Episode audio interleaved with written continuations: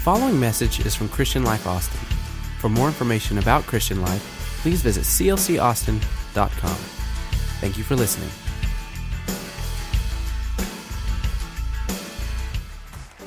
Give it up for the Lord here today. Amen. Come on, get your hands warm. Come on. Clap to the Lord. wow, what a joy to see. Are we having fun? Is this fun or what? There's nothing like church. There's nothing like the house of God. And when you come in on a on a cold, cool Sunday morning, you know, folks, this is this is the middle of summer in the north. Uh, it's all perspective. When the wind's not blowing, we can take 35, 34 degrees here. When the wind's not blowing, it's a beautiful morning today. And it was a morning that makes you just want to go, mmm, yeah. Put some Folgers in my cup or whatever. Mountain grown coffee. I am goofy today. I really am. What a joy. We had a beautiful Wednesday night here with our Fall Fest and uh, it was amazing. Uh, I thank God for the for the trailers that came and, and fed the people and the beautiful rides that we had for the kids. And next year we're going to be it's going to be so much bigger and so much better because every year you folks appreciate it to another level. And we love to bless our children. And we had we had kids here Wednesday night. We had some kids on the parking lot Wednesday night. We estimated probably between three and 3,500 people from 5:30 to 8:30 came and was a part of what we were doing here, and so it's just neat. We love to do that. We love to serve our community, but many of the people this time were people that were a part of Christian Life Church, and you were here in mass, and we thank you for being here. Give yourself a hand for showing up for that. That's good stuff. We did miss having church. We really did. We missed having church, but it was it was a fun, fun night, and I truly, truly enjoyed it. I want you to stand. We're going to go to the Word of the Lord today. And uh, if you're a guest here, we welcome you with all of our heart today. We welcome you. Let's give our guest a great hand. We're delighted to have you. We are on a sermon series. But before, before I, I, I get into the series, uh, one of my favorite youngins is Octavius Bishop. And uh, he and I have had a beautiful relationship for a long, long time. And he's a dad now. When he came here, he was a struggling, single, football, NFL football player, and then he married the prettiest girl in the church. And, uh, and God have mercy. I guess God just saved Dawn for him. And they have now three children. He's a father, a doctor. She's a doctor. And we love these people so very much. And they've had their third baby. Uh, Dawn, I want you to bring that baby right here. Let me, let me just, let me just kind of show, show Quinn off here just a little bit. Man, come up here, hon. We're glad to have you back in church. I raised this kid right here. She's at, she's at our house all the time. I want you to look at little Quinn. Let's give her a hand here today. Hey, baby. How you doing? How you doing? Can you see her? Oh, you got the. we don't have to walk across the stage anymore. You can see her on the thing there. How you doing? You doing good? I'm so glad you look like your mother. Amen. I love you, sweetheart.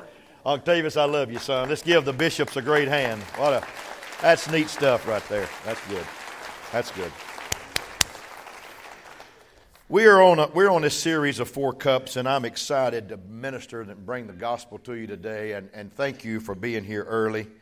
I know the second, third service will be full, but we are so happy to have this first church service. And uh, I, uh, I love to labor for this church. It's a labor of love. I love to labor for this church. I never, I never sense and feel like that I am obligated to do anything here. I love to do this out of a love factor, and I do truly love the church. So turn to somebody and say, Cup number four today. Amen. We're calling it the unlived life. You may be seated in the name of the Lord.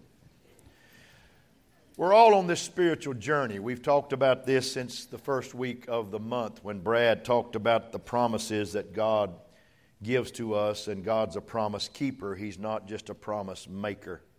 There's three kinds of people in the world there's promise makers, say promise makers. And then there's not so many of these, but then there's promise keepers. Say promise keepers. And then there's a third one I want to introduce today called promise trusters people that believe when they hear something to be true that it will come to pass in their life.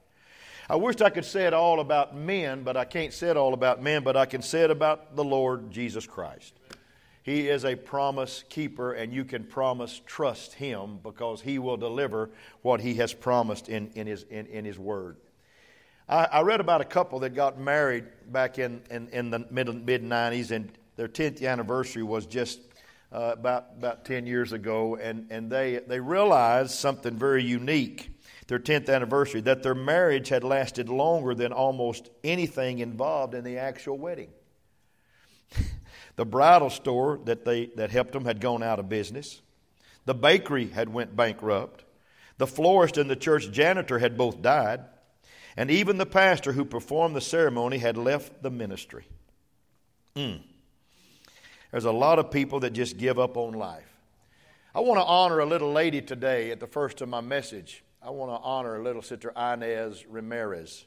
She, li- she left us the other day to go home. She crossed over. She was one of our first, first uh, people that came with, with the Nambrania family to come to this church many, many years ago. And she loved me. She really did. She kind of wanted to claim me as her son, but I was just a little bit too old for that. So she claimed me as a young brother pastor. And uh, she, left, she left us. Her daughters, uh, Mary Helen and Rebecca, are members of this church. Her son Joe's member of this church, and they've been members here a long, long time. And I told the family this morning that she, she had crossed over. And, and I will tell you this that when the Lord says, Beautiful and precious are the death of his saints, it's an awesome thing to believe in that because when he makes you a promise, he's going to keep that promise and He's going to take His people to where He is, that where He is, there we may be also. I think we ought to give a hand to a little life that was lived graciously and wonderfully and beautifully in this church. I won't put it on the screen again, but there are four core promises that the Lord gave to the, to the Israelites back in Exodus before He delivered them in Exodus 12. He said, Therefore say to the Israelites, I am the Lord, and say, and say, I will bring you out. Say, I will bring you out. Say it. Then he said, I will free you. Say, I will free you. Then he said, and we talked about it last week, I will redeem you. And now today we're going to talk about, I will take you as my own people. Say, I will take you as my own people. Hallelujah. We've organized our church around these four promises, have always had this vision, even before I knew about the four cups. But let me pass them by you one more time. The first is what we call the cup of salvation when the Lord brought them out.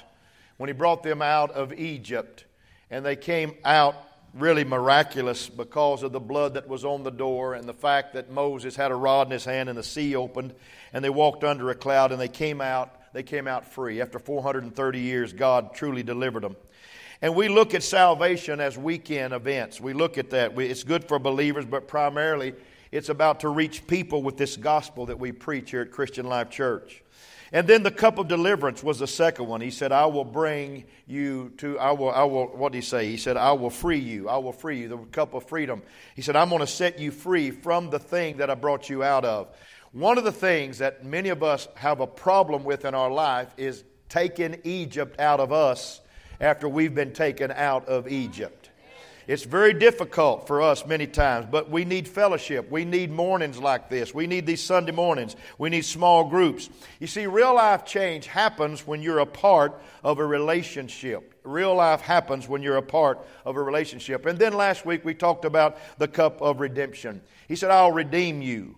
It, it, it, it, it happens when you understand your purpose when you understand your destiny, when you understand that this is what God has called me for. He's put me in this place in my life so I will know that I'm doing something purposeful for Him. And then this week, we're going to talk about the cup of praise. We're going to talk about dream team living. We're going to talk about being involved, and we'll show you in this message what it's all about. But I want to talk a little bit about the unlived life. The unlived life. Let me begin with a statement. God's ultimate plan, folks, for you is a life of fulfillment. Do you believe that? Do you believe that God doesn't want you to live a life of drudgery? He wants you to live fulfilled. He wants you to live life to the fullest. He said in John 10, the thief's purpose is to steal and to kill and to destroy. But my purpose is to give life in all of its fullness. The ultimate goal of the four cups of promise is to get you to live that unlived life. Amen? To pursue that project you've been dreaming about, to start that diet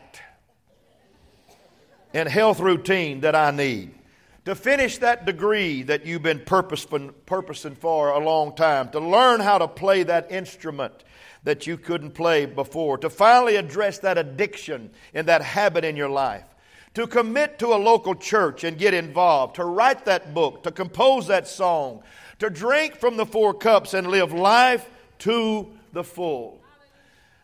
I do a bucket list, folks, about every year, a bucket list of things spiritual and things physical that I'd like to see. And, and it's, it's in almost every month I review it. It's, it's my bucket list. It's things I want to do before I kick the bucket. And I'm not ready to kick it. I've not even got my steel toed shoes on yet to start kicking it. But the list includes three major categories. Number one is my, minister, my, my, ministry purposes, and number two is my relationship pursuits, things I want to do and places I want to go with my family, and things I want to do. Then the third thing is what I call thrills. And, um, and, and I almost had one about three years ago when one of the gentlemen in the church here, Brother Don, took me out and was going to jump out of an airplane, and I was going to parachute. And uh, the clouds would not let me. See, the clouds had more sense that day than I did. And they said, We're just going to cover the area so Pastor won't kill himself jumping out of an airplane. But that's still on my bucket list. And if you don't have a target in your life, you'll hit it every time. You'll never miss if you don't have a target. But when you've got a target, it's important to go forward into that target. Most people never get the fourth cup, they never live a life of fulfillment. They never have that zestful feeling. Oh, they use zest, soap in the shower but they never have that zestful feeling on the inside. If they do discover their calling and have a sense of what it is, very few live it out.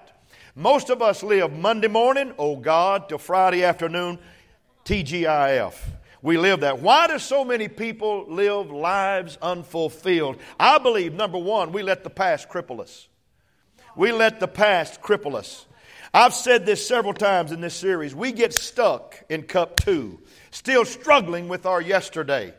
Hear me today. Hear me with everything that's in you. When Jesus forgives you, it's over. When Jesus washes you, it's done. Somebody help me preach right now. Somebody say, Pastor, preach to us right now. When Jesus does his job, it is complete. When he's laid on, when he's on the cross and said, It is finished, write it down. It got finished. He finished it. He finished it. He finished it and he, he has a no fishing sign in the blood where your sins were cast. Don't go fishing and pull them back up. David said, My guilt has overwhelmed me like a burden too heavy to bear. I'm bowed down and I'm brought low. You'll never see your future, folks, until you settle your past. We've got some fall small groups going in session right now, and I get pictures, and most of the pictures I get are bluebell pictures. I really do. I get a, Corey Redding sent me some bluebell pictures today. He's beside a bluebell. I wish I'd have put it up on the screen. He's beside a bluebell dairy area at the store, and he's saying, Thank you, God. Because Bluebell is there. Corey is my brother, my Bluebell brother in Christ.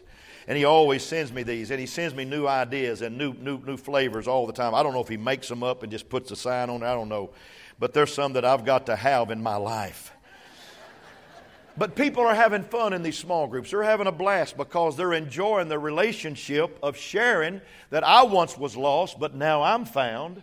I once was blind, but now I see. And amazing grace can happen to everybody. Amen? So we let our past cripple us. The second thing we do is we let culture define us. This is cup three problem. Last week we, we, we, we heard that 87% never drink from the cup number three. They never discovered God's plan and His design and God's purpose. We've let substitutes and counterfeits and Satan's plan define us. Culture will try to change your identity, folks. You hear me? Everybody look at me and say, Pastor, I want to live this Christian life. Culture don't want you to say that. Culture don't want you to have that saying. When the Hebrew boys were taken down to Babylon, the first thing they did was change their name. They changed their name from Hananiah, Mishael, and Azariah to Shadrach, Meshach, and Abednego. They changed Daniel's name to Belshazzar. But old Daniel said, No, I just think I like the Israel name best. I'll just go ahead and stay with Daniel. And he wrote the book of Daniel. Then they changed their diet. They made them eat pulse. They made them eat things that, that, that would not endure them. And there, that's where we learned the Daniel fast. And after, after 10 days, Daniel's face and the Hebrew boy's face were shinier, and they, were they, looked, they looked like a glow on them because God can keep you with His diet better than hell can keep you with His diet but they also made them non productive. And so, what hell wants to do is to change who you are and to change what you eat and what you think about and to make you non productive in the church. Hell's trying to change the identity of relationships. Hell's trying to change the identity of marriage. The devil wants to rename us. But sometimes we care more about what people think than what God thinks. Galatians, Paul said, I am now trying. Am I now trying to win the approval of men or of God? Or am I trying to please men? Or if I were still trying to please men, I would not be a servant of Jesus Christ. You need to get in a strong church, and this is a strong church. We still believe that Jesus loves us, and we still believe that He is Lord. We still believe that Jesus is the answer for the world today, and He still is. And I don't care if it's a cold Sunday morning or a red hot July the 4th, we still believe that He is the Savior. We still believe that He is the healer. We still believe that He's a deliverer, and He can do anything for us get in a strong church, grow with God, found out what God thinks. He created you, and He alone knows. He alone knows. So we let the past cripple us. We let our culture define us, and we try to do it all alone. We try to do it all alone. God designed His plan for you to be fulfilled with the help of others. I did a research in the Bible, and the last Lone Ranger I found in the Bible was Elijah. There's no Lone Rangers in the New Testament. There's not. It's about people. It's about taking care of people and brother being brother and sister being sister. It's about community. It's about fellowship. It's about believers, plural.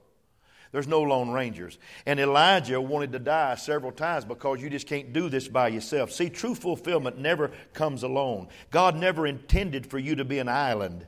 True fulfillment can only be attained in a group. That's why the word describes the church in these terms not solitary, but we are the family. Say, family of God. Say, we are part of the fellowship of believers. Say, fellowship of believers. Say, we're the body of Christ with many parts. Say, we're part of the flock of God. There's a lot of sheep in his pasture. Ecclesiastes said there was a man all alone, and he had neither son nor brother, and there was no end to his toil, yet his eyes were not content with his wealth. It's always better to have two or three or four in your life.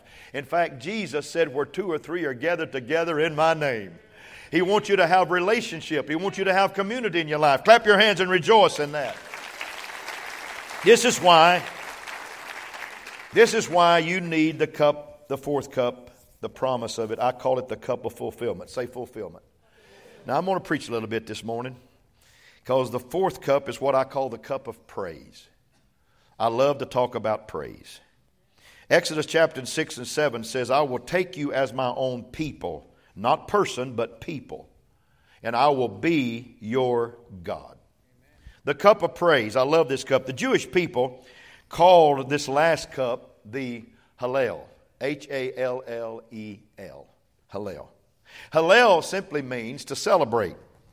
It means to make a show. It means to get beside oneself, to get so excited about celebration that you kind of step outside the boundaries of who you are.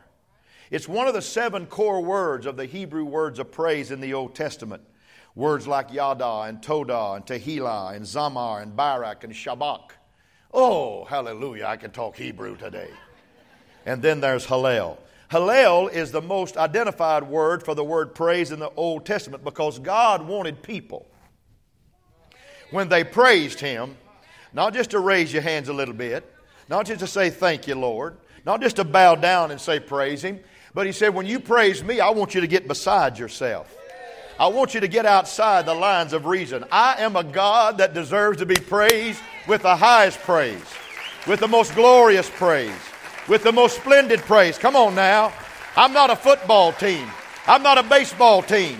I'm not an art center. I'm not a, I'm not a political party. I'm not that. I'm your healer. I'm your Savior. I'm your Redeemer. I'm one that came and died for you, and I'm coming back again to get you. I want some Hallel praise out of your mouth. Hallelujah. Of course, by now they had had three other cups of wine. It's appropriately named Hallel because Hallel means more than just celebrating. They were kind of saying, Hallel.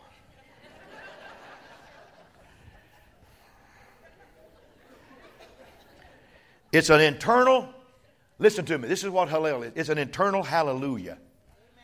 It reflects the condition of your soul.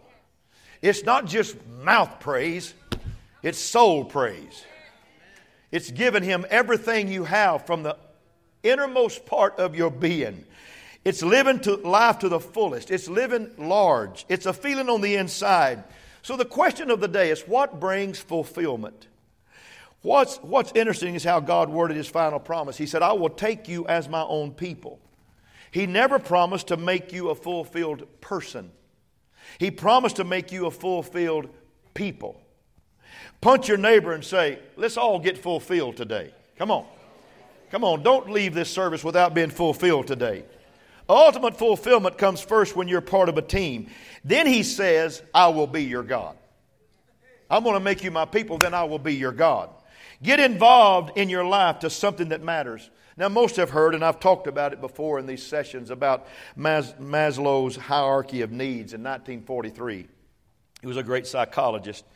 And his motivational theory was this it was his theory of what motivates people. And he said, We all have needs, and when the needs are not met, we are motivated with action to get them met.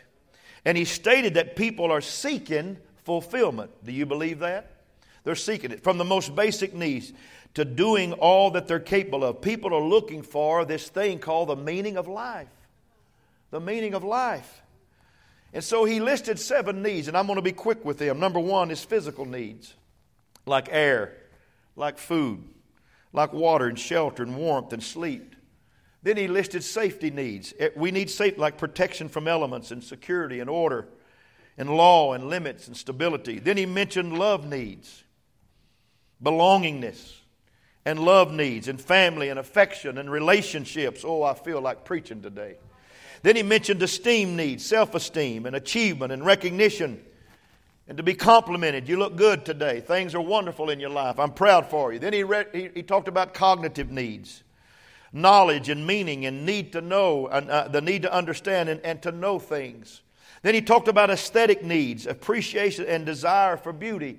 We all desire that. We all need that in our life. And then he talked about self actualization needs, realizing personal potential and self fulfillment and being the best, being the best that you can be, and seeking peak experiences and climbing the mountain and winning the battle and winning the game and sports and ball and all those things and, and winning the elections and all that kind of stuff. It's, it's, a, it's the last one, but it's there.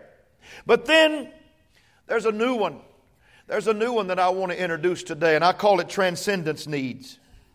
I think it's the greatest need in a person's life. It's the ultimate life that you can live.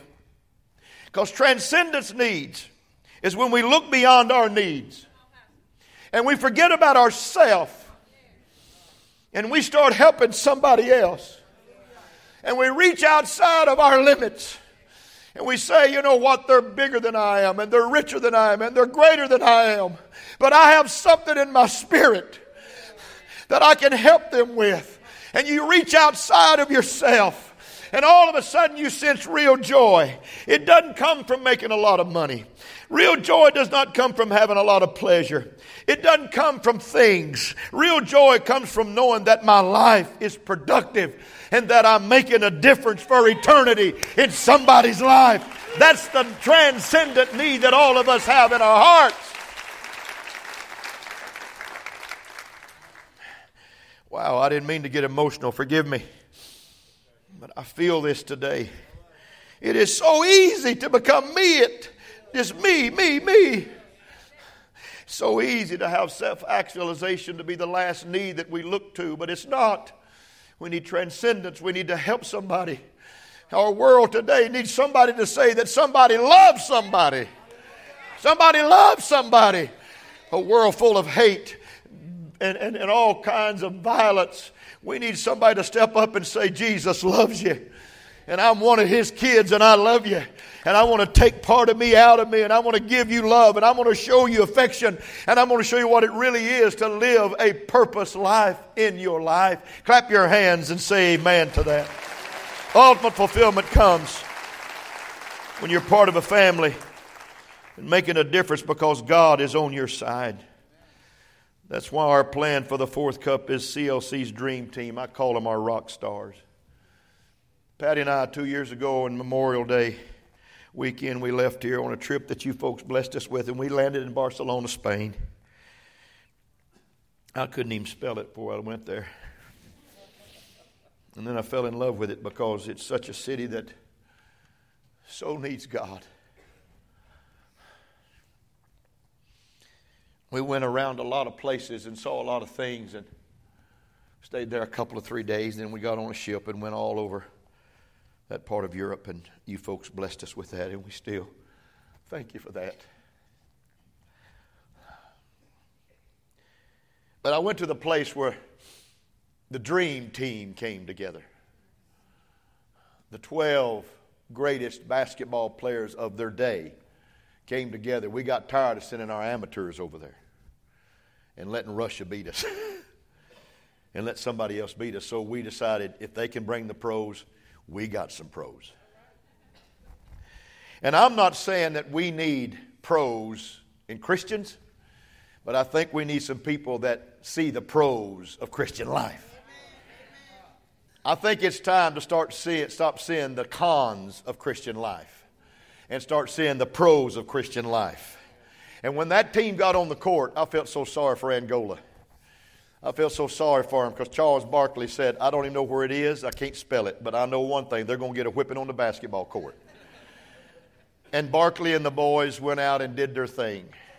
Can you imagine Michael Jordan and Charles Barkley and David Robinson and all those boys on the same team and, and these teams from over there saying, Oh God, they sent the best. I want to stop and say it's time. It's time for the church to be the best that it can be. It's time for me to not play my own little game here, and you play your game there, and you play your game here. But it's time for all of us to lock our arms together and play the game that God wants us to play. And that's reaching this world with the salvation of Jesus Christ. Can I get a witness? Can somebody in this church help me preach right now? Because I believe with everything that's in me, the basketball greats are not anything the dream team is like the church is going to be the dream team in this last hour. Come on, let's get together. Let's throw away our individuality and say, I want to be a part of something great because God Almighty has a plan for the church in this last hour. Clap your hands and rejoice to that. That's the kingdom. That's the kingdom. So, how do we drink from cup number four? And I, I'm coming to a close. It begins with a calling. Everybody say it begins with a calling. You got to know why. You got to know why. People lose their way when they lose their why. Why am I doing this? Why do I want to be a Christian? Why am I living this Christian life? Why? Because it's the greatest life you could ever live. Paul told Timothy, God saved us and then called us to this holy work. We had nothing to do with it. It was all His idea, a gift prepared for us in Jesus long before we knew anything about it. Hallelujah. See, calling is what inspires us. It's critical to realign yourself to the calling. And here's a calling I want to make a difference. I want to make a difference. I went to a birthday party Friday night. and I didn't get permission to use this story. But Jeremiah Bridges turned 40 and he's in the building right now. Jeremiah, I won't be, I won't embarrass you, son. I love you. And there were, there were guys there from his work, and Jeremiah has come from the recesses of a drug and alcohol world to a saved man full of the presence and the power of God in his life, washed in the blood of the Lamb. And he just, he just did a 180. He did a 180. And he's now a member of our church board, and he just lives a quality life. And the other night, the way I know he lives a quality life outside the church is because the people that were there at his party were people that worked with him, and they talked about him like he was their brother. He, he treats those guys that may not have a relationship with God just like he would treat a pastor that is his leader. Because everybody matters. See, it, it, it, it matters. We want to make a difference. And when those people got up to talk about him, and got to share the story about him, they saw nothing but the, but the saved and the sanctified and the, and the separated man of God that God has made in that young man's life. And he hugged my neck when he walked in today, and I said, Man, 40 looks good on you. He said, I hope 50 looks the same. But it will. It will, because when you have this Jesus factor in your life, and you have a calling to be what God wants you to be, you will make a difference. You will make a difference in people's lives. People will see that you are different. If you don't know what that calling is, you need to drink the first three cups again. You need to get saved, you need to get delivered, and you need to get redeemed. And so, not only does it begin with a calling, it stands on a cause. It stands on a cause. Cup four isn't about climbing mountains or writing bestsellers, it's about doing something that makes an eternal difference. Making a difference must be centered on a cause. When David came to fight Goliath, he didn't know he was going to fight him. He brought bread and cheese to his brothers, and he realized there was a man been hollering 40 days at the armies of Israel in 1 Kings, 1 Samuel chapter 17. And so he says, Is there not a cause? In other words, is this going to be just a UFC fight to see who's going to win, or is there a cause here? Is there a cause? Is there a reason why we need to go whip this man? And there was a cause. There was a cause and there was a reward. And David understood that when there is a cause, our cause is to serve the one that saved us. And our cause is to be focused on what he is focused on. And if his focus is on people, my focus should be on people. If his focus is on saving more people, my focus needs to get off of myself and reaching for more people. I'm preaching an old fashioned soul winning sermon right now. But some of us in this house have such an ability, such an ability to win people. When you walk through a room, you're like Velcro, things just stick to you. And people just flock around you. Those people need to follow you all the way to the church of the living God and find a Savior. Because if they love you, they're going to love the Savior that has saved you. Somebody say amen to that. The cause is people. Paul said, But my life is worth nothing to me unless I use it for finishing the work assigned to me by the Lord Jesus. The work of telling others the good news about the wonderful grace of God. Here is the cause Do, doing something that makes a difference. So, you want to make a difference? Then you got to do something that makes a difference. I got a picture here of a man named Oscar Schindler. Put him up there, Oscar Schindler. I saw the movie years ago, but now, then I've read about him and read some exclusive works on Oscar. Oscar was in World War II, and he saved so many Jewish people from the Holocaust, from the gas ovens of the Nazis. And on his dying bed, on his dying bed, he said, I wish I could have done more. He didn't say, I wish I could have made more. I wish I could have had a better business. I wish I could have done more. That's what he died saying. He saved over 1,850 people that didn't have to go and face death and stand in the freezing cold and fall out from hypothermia. No, he said, I wish I could have done more. I want to awaken something in you it may be cold outside, but there's springtime coming in your heart right now. God's springing up some desires to bless others and to make a difference in other people's lives. I want to put another man on the screen. His name is Desmond Doss. Put Desmond up on the screen.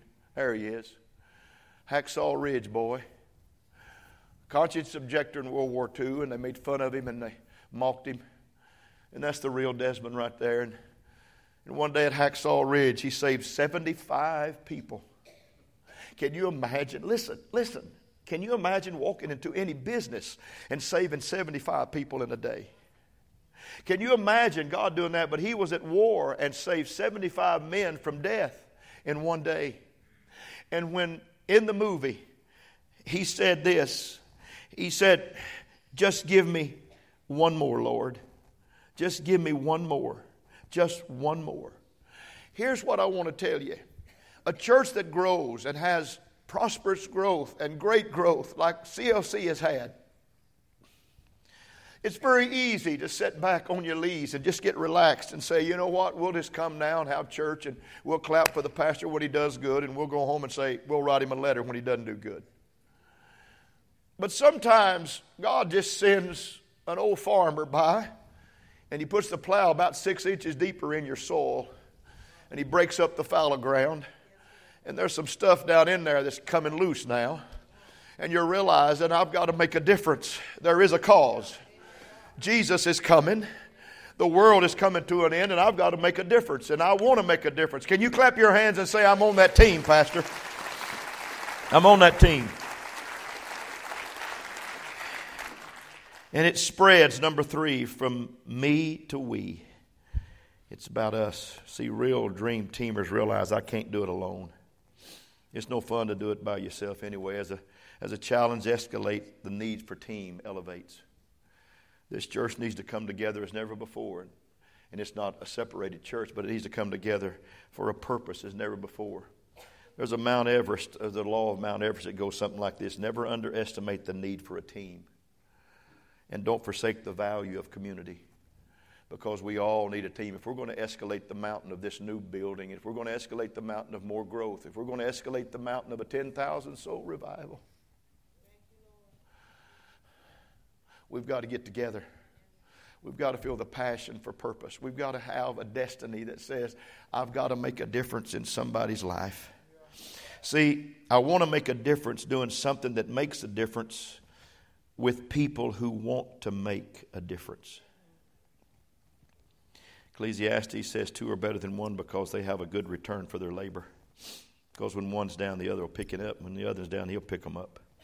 John said it this way This is my Father's glory, that you bear much fruit, showing yourselves to be my disciples. I have told you this so that my joy may be in you and that your joy may be complete. Brother Randy, if you'll come, so happy to have Pastor Randy and Sister Sherry back, and it's a joy to have them here today. They went on a conference trip.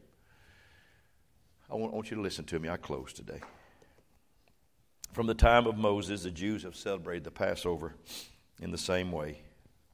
The celebration is called, the celebration is called Seder, and it means order in the Hebrew. And there's 14 steps in this, in this celebration. It begins with cup one, eating the bread. That's the Passover story. Cup two is the main meal. They prayed after the meal. Cup 3 closed with blessing, and then they read Psalms 113 to 118. If you want to know what they read at the end of their Seder meetings, it was Psalms 113 to 118, and they closed singing. And then Matthew says it this way While they were eating, Jesus took bread and gave thanks and broke it and gave it to his disciples, saying, Take and eat, this is my body. Then he took the cup and gave thanks and offered it to them, saying, Drink from it, all of you. I tell you, listen now, I will not drink of this fruit of the vine from now on until that day when I drink it anew with you in my Father's kingdom. So Luke 22 adds the detail that this cup was drunk after supper. The third cup would have been drunk after supper. But then Jesus interrupts the Passover cedar, Seder after cup three, and he says, He will not drink the fruit of the vine again until I am with you in heaven. Jesus never drank the fourth cup. He will drink that final cup with you and me.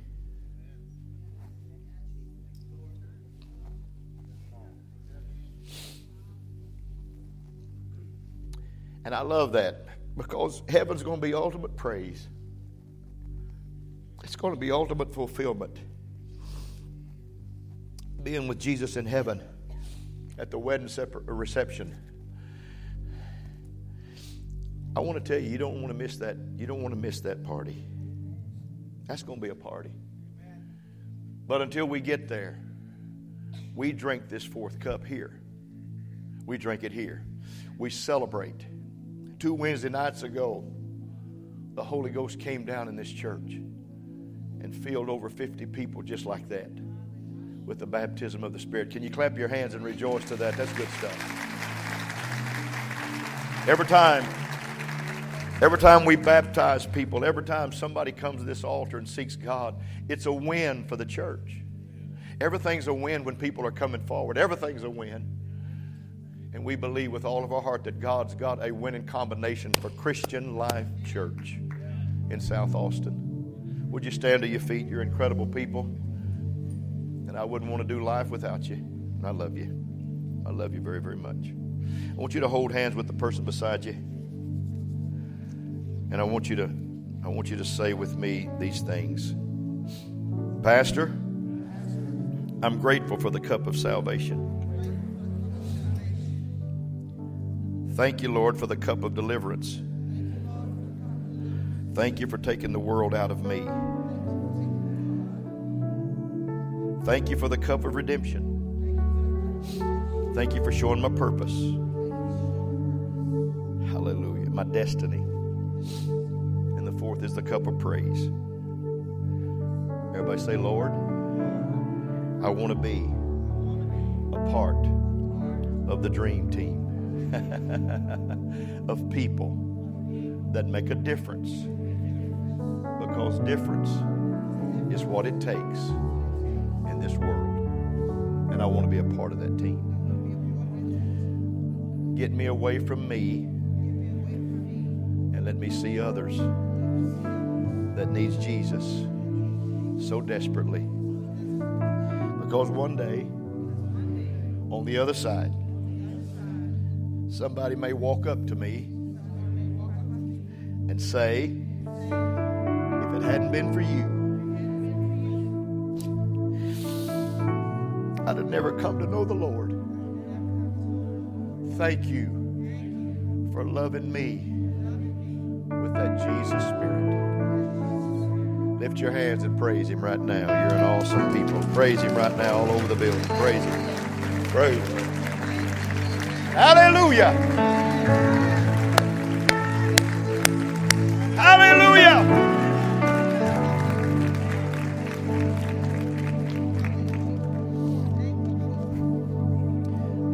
Circuit riding preacher.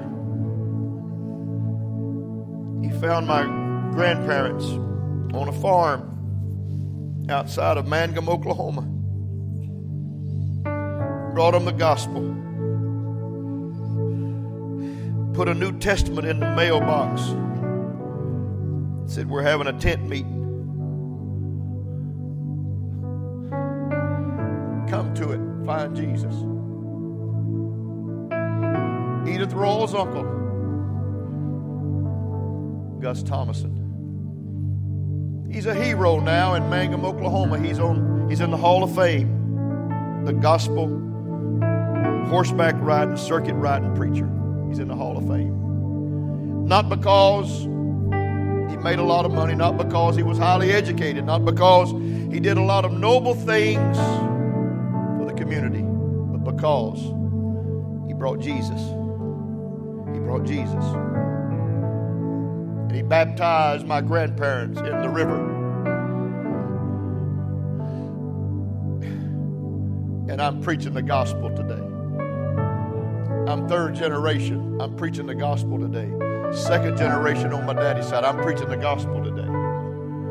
Because somebody wanted to make a difference. And they got outside themselves and they brought the gospel somebody that would raise somebody who would preach the gospel. Are you glad to be in church today? Are you glad to be drinking of the fourth cup today? Come on, let's praise Him in closing today. Let's praise Him. Come on, praise Him. Praise Him all over the house. Praise Him all over the house. Praise Him all over the house. Come on, let's praise Him. Let's praise Him. Let's praise Him. Let's praise Him. Let's praise Him. Come on, clap real big for salvation. Clap for freedom. Come on, clap. Clap. Because you know destiny. Amen. Lord, I bless this church today. I bless this church today. Thank you for the four cups. Thank you. Because we stand here today in the midst of something great and glorious. Thank you for it. And I ask you to bless this congregation. Bring us back Wednesday night for a brand new series. Bless this church. Bring us back next Sunday morning for a brand new series that's starting next Sunday also. Thank you for the four cups that's blessed us in the month of October. And we honor you. We're going to get involved in people, letting them know that Jesus loves them and He wants to save them. In Jesus' name, everybody said amen. Now go have a great, great day. It's going to be warmer when you go out. I love you from the bottom of my heart.